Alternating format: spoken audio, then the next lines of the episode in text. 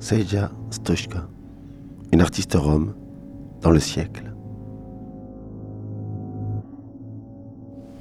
Il y a des passages du livre qui sont strictement, mais avec tout le, travail de, peinture et de dessin qu'elle peut y faire, euh, ce qu'il y a sur les tableaux. C'est-à-dire que quand elle parle des, tas de, de cadavres euh, autour, desquels elle vivait, autour desquels ils avaient été parqués à Bergen-Belsen, eh bien on les voit, euh, on les voit là, devant vous, là, sur les, sur, sur les tableaux. Bon, mais avec tout le travail de la vision, puisque cette œuvre euh, euh, que ce soit l'œuvre écrite ou que ce soit l'œuvre peinte, n'a été faite que 45 ans après qu'elle soit sortie du camp de, Bergen-Belsen. Seija Stochka, une artiste rome dans le siècle. C'est une exposition à la friche Belle de Mai, à la salle des machines, du 11 mars au 16 avril. Avant les années 50, euh, il n'y a pratiquement aucun écrit rome. C'est une culture essentiellement euh, de l'oralité. Donc tout se transmet par, euh, par la parole. Et d'autant plus que, c'est pas tout à fait moi qui le dis, c'est les gens qui ont écrit sur les Roms, mais que la culture de Rome est, est une culture de, non pas de la mémoire, mais une culture de l'oubli.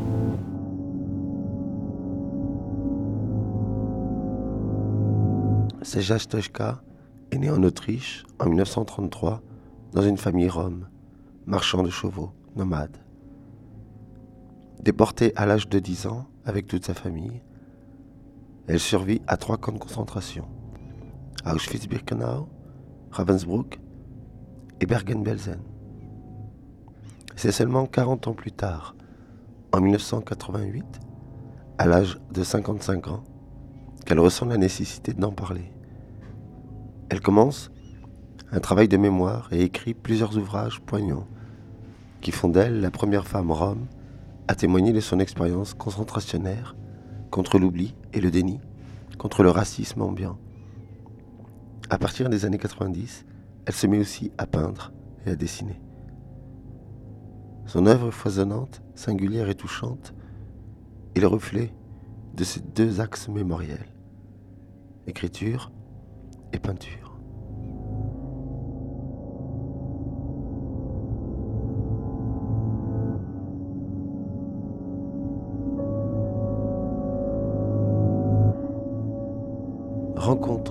Avec Xavier Marchand et Antoine de Galbert, co-commissaire de cette exposition à la salle des machines Friche Belle de Mai, Saïja Stochka, une artiste rome dans le siècle.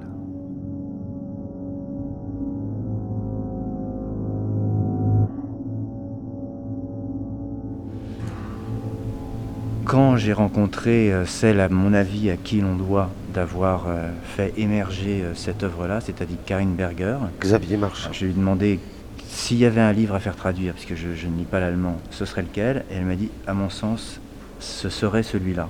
Je rêve que je vis. Je rêve que je vis, Ich lebe, qui est en fait un livre un peu particulier parce que c'est une retranscription de discussions qu'elle a eues tardivement avec euh, Shaya Stoïka, où il a semblé que Shaya Stoïka revenait assez souvent sur une période dont elle n'avait jamais parlé, c'est-à-dire ses quatre derniers mois à Bergen-Belsen.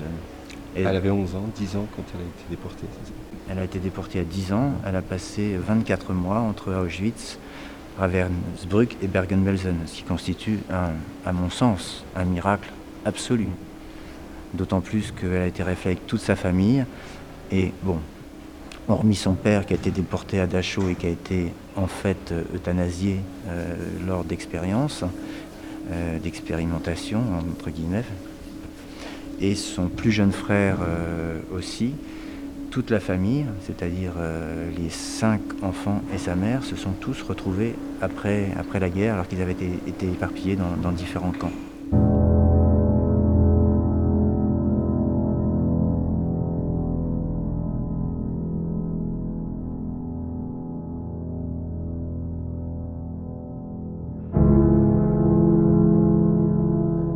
La seule chose de bien à Bergen-Belsen, c'est que, les nazis n'entraient pas dans notre section du camp. Ils avaient peur d'attraper le typhus ou la gale.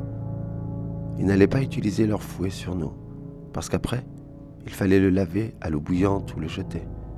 Et ça, ils ne le faisaient pas. À la place, ils envoyaient les Biélorusses. Les Biélorusses étaient des détenus, mais les nazis leur donnaient pas mal de trucs en échange de leurs services. Ils les nourrissaient. Elles étaient bien dodues. De notre section, on voyait la maison en bois des nazis. Tu vois la fumée qui en sort. Les odeurs de nourriture viennent toujours vers nous. Et ils rigolent, et ils sifflent, et ils continuent, et ils prennent les Biélorusses. C'est seulement cinq ans après les camps que ma mère m'a dit Tu sais aujourd'hui ce que les femmes étaient pour les nazis? C'est un accrochage très simple finalement. Antoine de Galvin. Qui, qui, recrée la chronologie réelle de. Là, on a appelé ça la traque. Ce sont les années où la, où la pression, où le, où le nazisme monte et où les gens commencent à être inquiétés. En fait, c'est quasiment une bande dessinée, cette exposition. C'est une vraie histoire. Bande dessinée, c'est un peu un mot un peu léger pour la gravité de, de ce dont on parle, mais c'est néanmoins vraiment une, une illustration euh, de ce qu'elle a vécu. J'étais toujours assise entre les morts. C'était le seul endroit toujours calme. On était à l'abri du vent. La maman savait très bien où j'étais. Quand elle était fatiguée, elle venait et me prenait par la main. Pour dormir, elle rassemblait toujours la poussière fine en un petit tas qu'elle posait sous ma hanche. Ou alors, on se couchait en croissant de lune, moi sur ses pieds et elle sur les miens. Et quand il faisait vraiment très froid, on se tournait, comme ça on était très serrés, couchés sur la terre.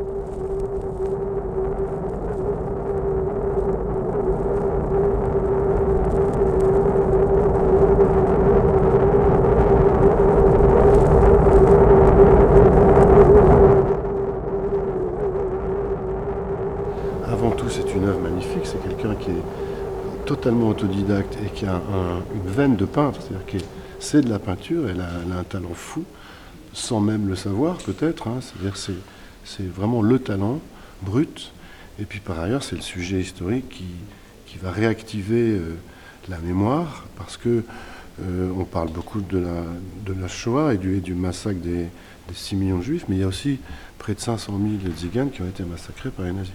Donc c'est reparler quand même d'une population qui par ailleurs est en permanente souffrance. Euh, on le voit bien aujourd'hui avec les problèmes qu'il y, y, a en Roumanie, avec les, les, les, les migrations, avec le...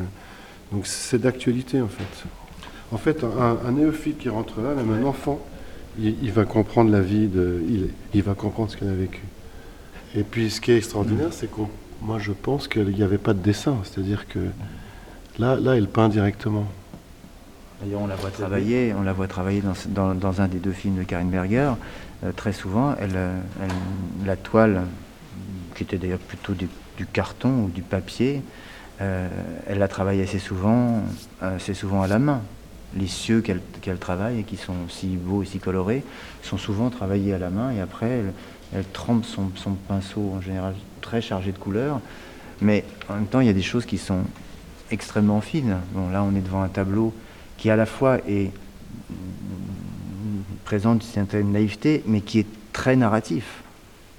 Là, ces cinq petites roulottes qui composent donc un petit camp rome. Il y a encore du linge qui pend sur, un fil et qui est agité par le vent. Il y a encore probablement un feu qui n'est pas encore tout à fait éteint. Hein, les portes sont ouvertes et il n'y a plus personne. Et au bout du chemin, il y a un drapeau nazi qui est tombé dans la neige. Bon, donc c'est très narratif. Je dirais le, les nazis viennent de passer. On peut la rattacher un peu à ce qu'on a appelé l'art brut parce qu'il y a quelque chose qui est fait à une certaine, avec un peu de bricolage, un peu d'urgence, de, de, de, nécessité. De... Elle a été, d'ailleurs, et les tableaux en, en attestent, hein, euh, elle a vécu dans des roulottes euh, jusqu'au moment où son père a considéré qu'ils étaient trop en danger, trop visibles dans la nature et que leurs roulottes ils sont venus se cacher à Vienne pour essayer de se fondre à la population. Bon, ça n'a d'ailleurs pas marché du tout parce que très vite ils ont été repérés et puis mis dans un enclos. Et après la guerre, semble-t-il, elle a revécu en roulotte, mais peu de temps, puisque le temps avait passé. Eux, ils faisaient partie d'une compagnie, enfin d'un groupe rom qui sont les Lovara, dont le, moyen d'existence est de vendre des chevaux. Bon, il n'y avait plus le même besoin de chevaux, donc elle s'est arrêtée et après, à partir de ce moment-là, elle, a vécu, elle a à Vienne.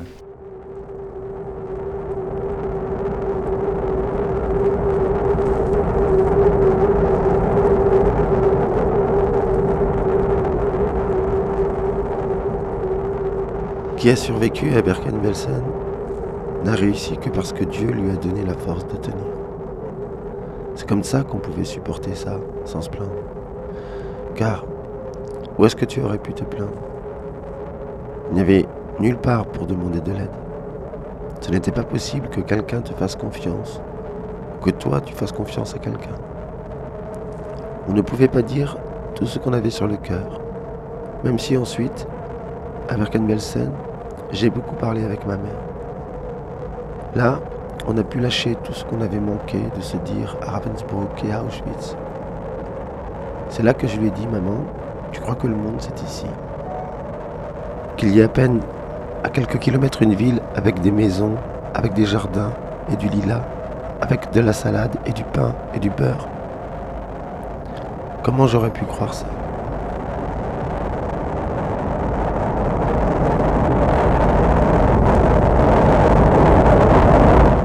Titre de ces tableaux, euh, qui sont parfois euh, durs, euh, il semblerait que son, son geste d'écriture et de peinture vienne quand même de justement cette observation du fait que l'Europe renouait avec le nationalisme, que de nouveau il y avait des groupuscules néo-nazis qui émergeaient à droite et à gauche. Et je pense que ça procède aussi, elle, le dit dans, un, dans, deux ou trois endroits, comme quoi elle avait, elle avait une nécessité de crier ce qu'elle pouvait voir, qu'il ne fallait absolument pas oublier à quel point la folie avait pu engendrer de telles, de telles pratiques. quand tu sais que rien ne viendra, que tu n'as rien à attendre, alors il faut inventer ton propre calendrier. Tu peux pas attendre le moment où l'eau arrive, ou une soupe à l'heure du déjeuner.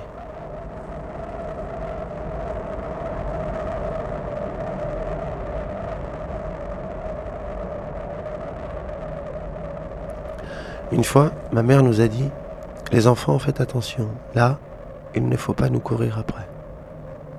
Les Russes ont eu aujourd'hui des pommes de terre, des nazis. Elles vont les cuire dans un gros tonneau. Regardez, elles font déjà du feu. C'était quatre Biélorusses, des femmes belles et fortes. On attend que ça bouille. Et là, on court. oui, tu viens aussi? La Chewie était déjà plus âgée. Elle avait les jambes enflées.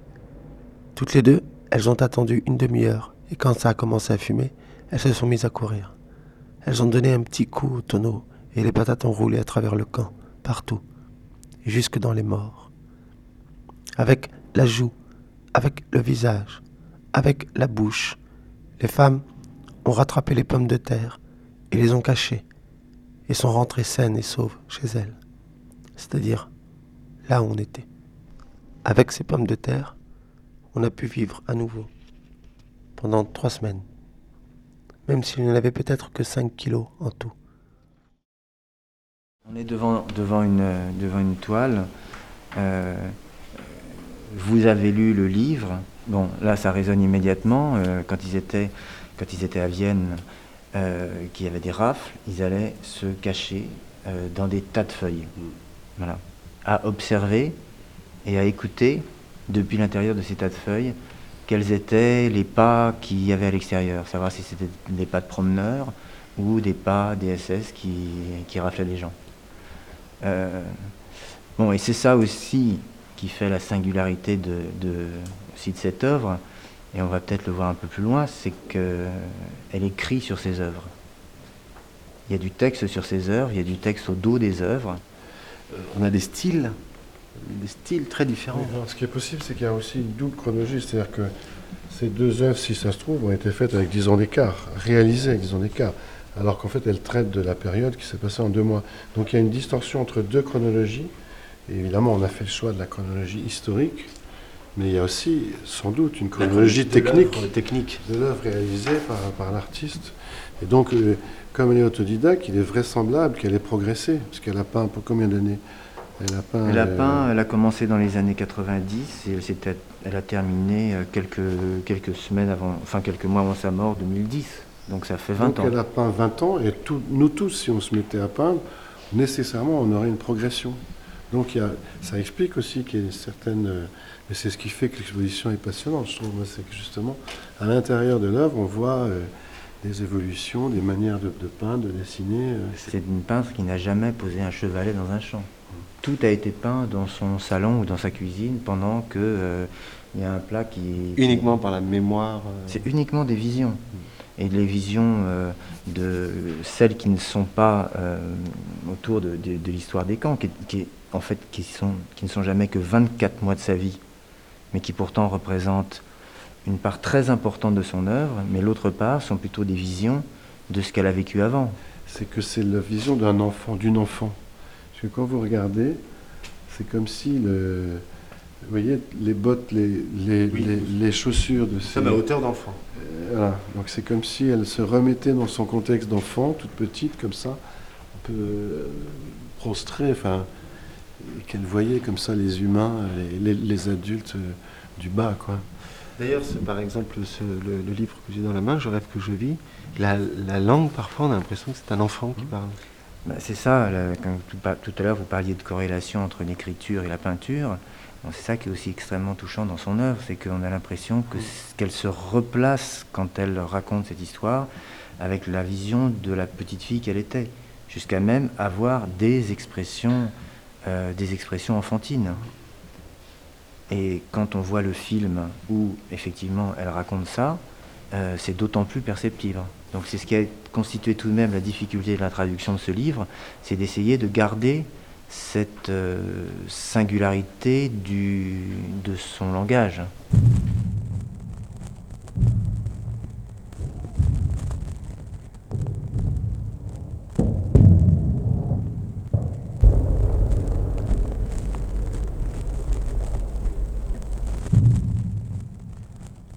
A survécu en bouffant tout. Des morceaux de bois, de l'herbe, on mâchait tout. La chance était qu'on n'avait pas besoin de grand-chose. Quand tu es en danger, tu n'as jamais peur pour toi-même. Tu as peur pour ton enfant ou pour ta mère qui est avec toi. Ça nous a donné la force et la volonté de tenir. Ma mère me disait souvent, si tu as envie de mourir, c'est déjà, c'est très simple. On s'allonge, on est tellement fatigué, on peut s'endormir facilement. On dormira jusqu'à trépas. Il n'en faut pas plus, mon enfant. Mais alors, tu ne reverras pas le Mongo et le Carly et la Misi et la Cathy. Et peut-être qu'ils sont encore en vie. Peut-être. Et à l'instant, tu as la force et la volonté. Et tu commences à chercher pour voir s'il y a une ortie, s'il y a une feuille sortie d'un arbre. On suçait l'arbre, l'écorce. Ça nous collait dans la bouche, la résine, comme du miel. Mais pas aussi sucré. Il y en avait de plus en plus. Et dans notre ventre, on sentait pas la faim. On n'avait pas faim. D'abord, ça fait crac, là-dedans, quand tu sais qu'il n'y aura rien. Alors, tu éteins toutes tes possibilités en toi, toute soif et toute envie. Tu prends seulement ce que tu trouves. Il y avait là un petit bout de tissu, la maman l'avait décousu et la partie intérieure était toute propre. Je mâchais ce tissu jusqu'à ce qu'il devienne comme une boule de paille. Et là, je l'ai avalé. Un être humain, c'est vraiment très résistant. Et quand il a, comme ma mère, il a oui, et quelques-uns là-dedans, une volonté comme ça très forte, alors tu t'en fous complètement de ce que tu as dans le ventre. Ma mère, par exemple, était assise près d'un cadavre qui portait un pull au vert. Elle en défaisait la laine. Parfois, il fallait tirer très fort et le fil se cassait. Mais elle reprenait au même endroit pour continuer la pelote. Et puis elle m'a dit Ouvre ta bouche. Ça, tu le mâches et tu l'avales. J'ai mangé tellement de tissu dans ma vie. La chance était qu'il n'y avait pas encore de nylon. C'était du coton ou de la laine. Bien sûr, après les camps, les petits bobos sont apparus. Mais qui les remarque? Qui a envie de savoir? Thank you.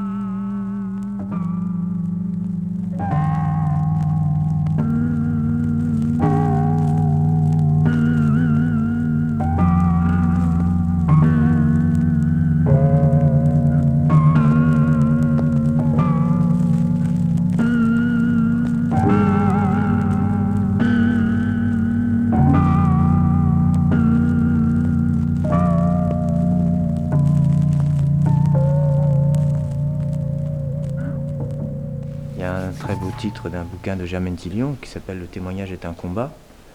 Euh, je pense que ça procède aussi d'une réflexion de, ce type.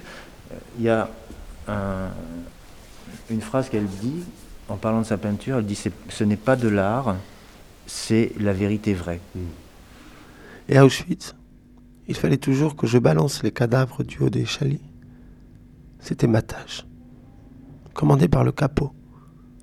En fait, c'était la tâche du capot, le capot avec l'habit à. Nous, on n'a jamais eu un habit comme ça. Si on avait eu ça, on aurait été des rois. C'était un tissu épais et fort, en coton.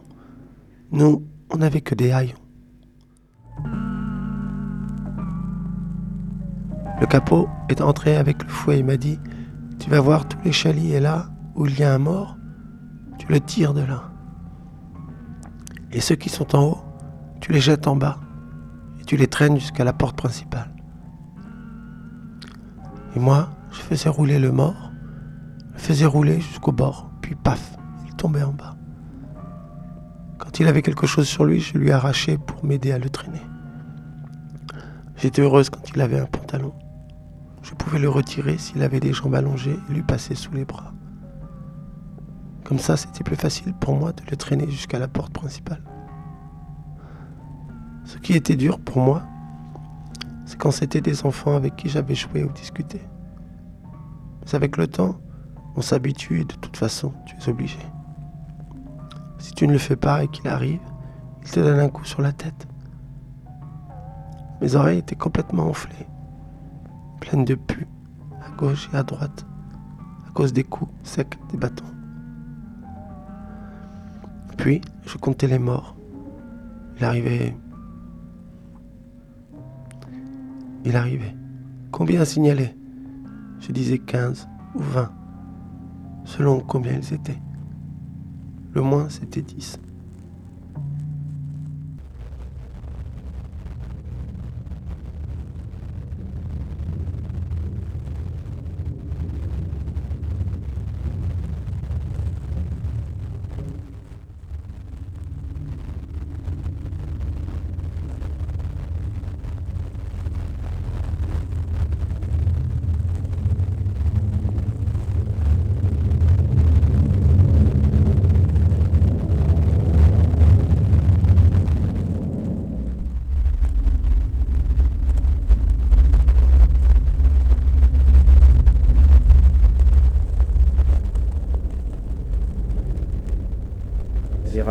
en mars 43.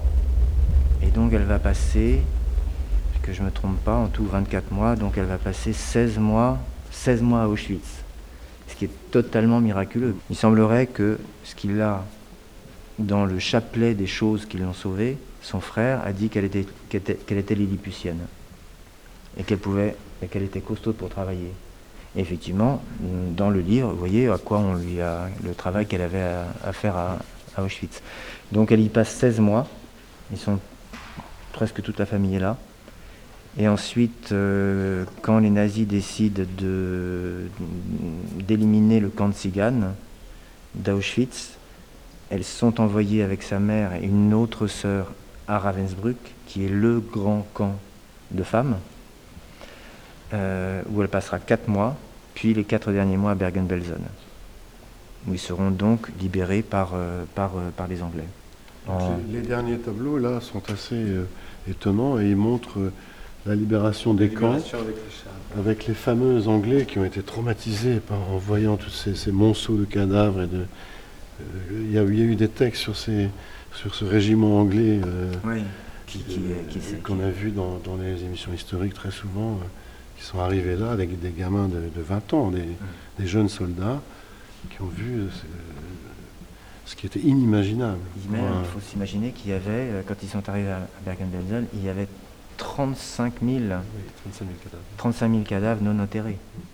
On ne peut pas le raconter. Il faut que tu imagines la libération et en même temps tous ces cadavres éventrés. Le sang coule, ils gisent là, dans la saleté, les uns dans la merde, d'autres dans les excréments, d'autres dans ce que les humains lâchent sous eux. Ça ne faisait que couler. Même s'ils ne mangeaient plus rien, ça sortait des gens, ça coulait, tu comprends. Et c'est comme ça qu'ils s'endormaient et mouraient. Ça aurait été pareil pour nous, si je n'avais pas eu l'arbre, si je n'avais pas mangé le lacet en cuir et le tissu. Et ma mère est toujours là, rêveuse, avec sa patate. Elle ne sait rien. Elle est assise entre les morts. Il y a une tête qui dépasse, une tête plus enfouie, et à côté une fosse. Elle était assise là, et elle essayait toujours de chauffer l'eau. Mais elle n'y arrivait pas. Elle n'avait rien à brûler. Là, elle arrache un bout de tissu à un mort. Pas très grand, parce que les gens étaient souvent nus. Puis elle se met à déchirer sa couverture, qui a déjà un millier de trous. Ma pauvre mère. Et moi, je jette tout à ses pieds, tout ce qu'on m'a donné. Ah, ma mère. Un miracle qu'elle n'a pas eu, une syncope. Elle aurait pu mourir. Où t'as volé ça? Maintenant, on ne verra plus jamais le carly et le mango. Maintenant, c'est fini. Elle était sûre que j'avais fauché tout ça quelque part. Mais non, maman. C'est l'homme là-bas avec le tank. Et si tu te lèves, tu verras les tanks aussi. Regarde là-bas, il y en a trois. Où ça? Qui Il a dit qu'il est un Anglais. Sommes libres. C'est lui qui m'a donné tout ça. Oh, elle dit, et elle se lève. Elle s'avance et voit le tank. En trois secondes, ma mère dit Toi, tu restes bien sage ici avec le burli et la chewie. Et hop, la voilà partie. Et moi, et la rouka et le bourli, on hurlait et on rigolait. Tout à coup, on a vu les boîtes de carrés de porc et de saindoux blancs par-dessus. On n'avait pas fini de regarder que déjà la boîte était ouverte. J'étais tellement avide de ça. Et la maman qui n'arrive pas. Ça fait déjà cinq bonnes minutes. Du coup, j'ai mangé et soudain, j'ai perdu la vue.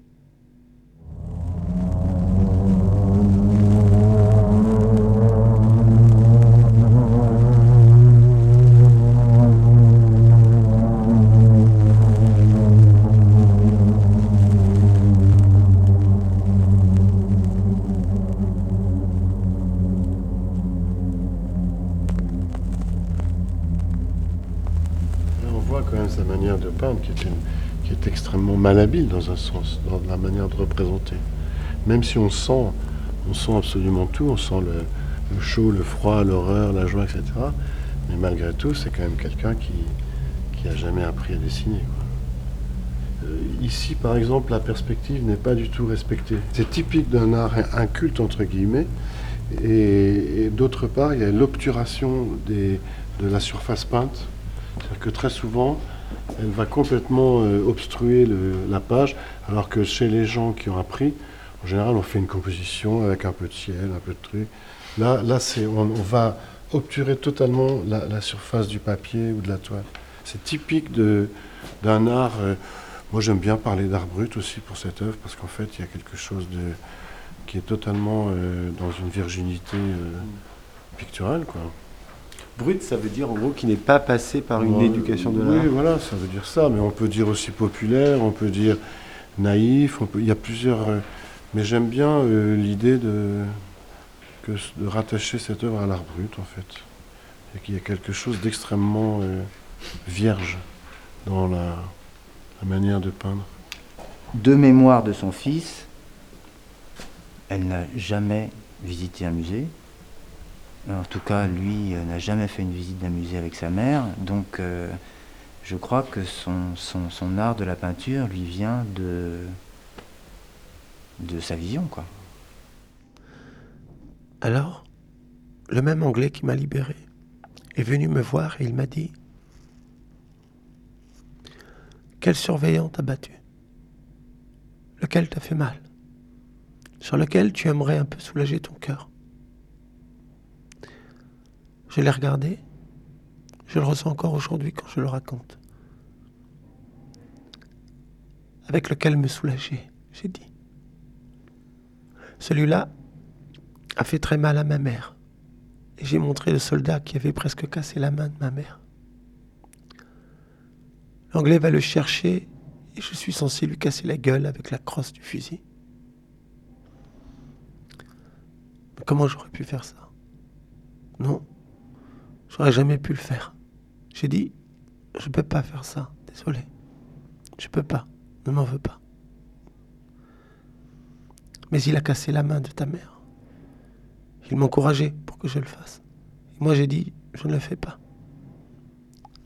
Je voyais ce soldat juste devant moi. Il était jeune. Il avait peut-être 28, 30 ans. Et il était tout étonné que je ne connais pas. Tout ce que je peux imaginer, c'est qu'à ce moment-là, il a vu le Seigneur. Si j'avais dit à cet Anglais, celui-là, je ne veux plus le voir vivant, il aurait chargé son fusil et j'aurais pu tirer. Mais qui des Roms aurait fait ça? Le Seigneur nous a offert la vie. Et déjà, on n'était plus que quelques-uns à avoir survécu dans cette section du camp. Elle a partagé ce temps des quatre mois de Ravensbrück avec Germaine Tillon, qui elle aussi était là. L'une et l'autre avec leur mère. Elle peint dans tous, pratiquement dans tous les tableaux de Ravensbrück, un personnage qui était considéré vraiment comme une gardienne d'une cruauté monumentale. Et Germaine Tillon, dans son bouquin de Ravensbrück, décrit, analyse ce personnage-là. Sur le tableau, elle parle de Dorothea Bins, et euh, dans le bouquin de Ravensbrück, elle parle de, de Dorothea Bins.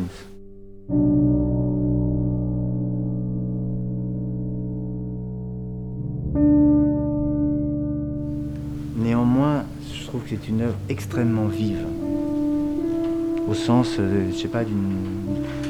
Je trouve que, que c'est pas une, une, peinture du morbide, c'est une peinture de. Vraiment une peinture de la, de la vivacité. De toute façon, pour s'en sortir comme elles sont sorties, il faut avoir un, un, potentiel de vie monstrueux, énorme. Donc nécessairement, euh, la plupart des gens à sa place seraient morts.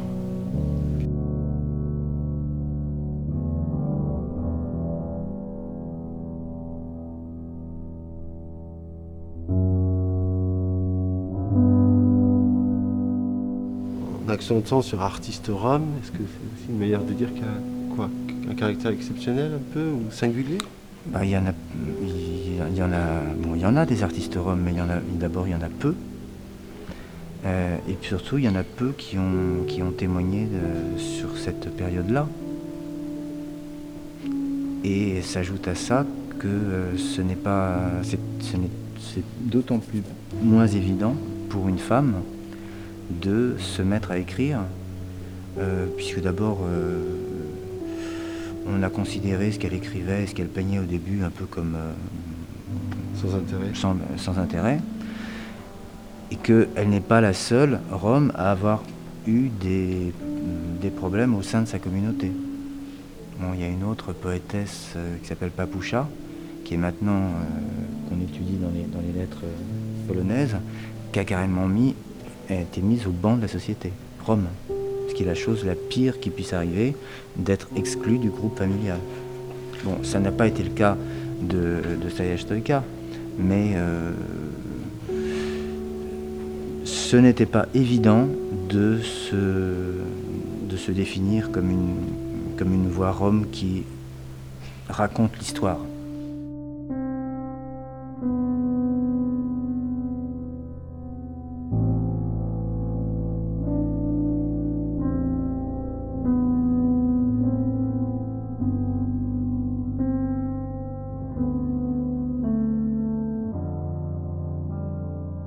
Avant de quitter l'appartement, la maman a dit Tu vois, c'est comme ça chez les Gadjiens.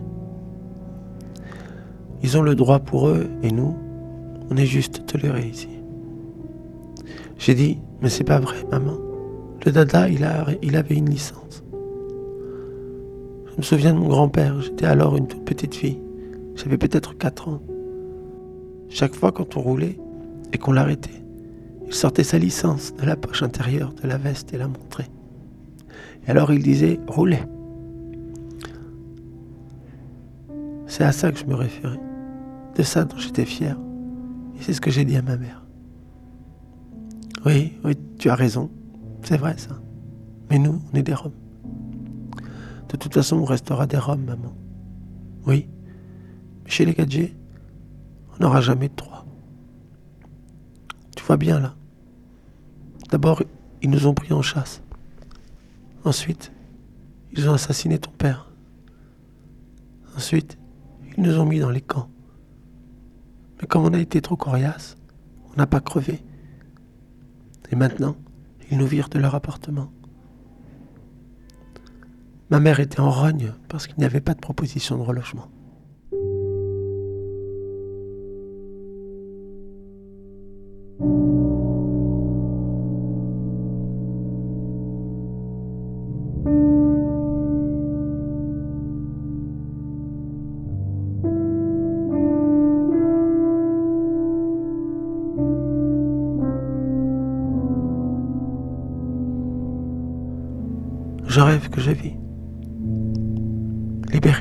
C'est. Édition Isabelle Sauvage.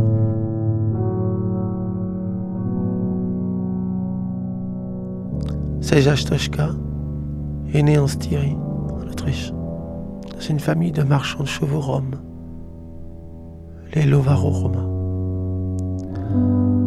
Pendant la guerre, toute cette famille fut déportée dans plusieurs camps de concentration.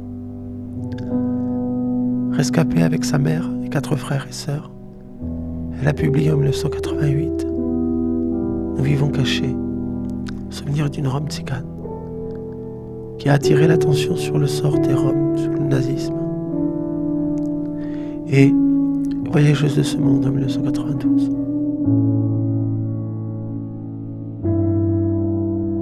Je rêve que je vis et la transcription d'un entretien avec la cinéaste Karine Berger, qui a réalisé plusieurs films avec Seja Stoshka et publié ses trois livres en Autriche. Héritière de l'art du récit séculaire des Roms, elle fait revivre la petite fille qu'elle était et se souvient des quatre mois passés dans le camp de concentration de Bergen-Belsen, jusqu'à sa libération par l'armée britannique. Puis, du voyage à travers l'Allemagne en déroute et du retour à Vienne. Je rêve que je vis, et son premier livre traduit en français, aux éditions Isabelle Sauvage.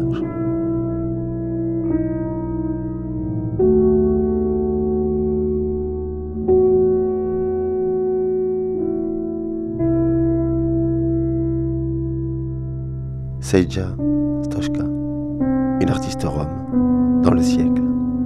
C'est une exposition à la friche Belle de Mai, à la salle des machines, du 11 mars au 16 avril.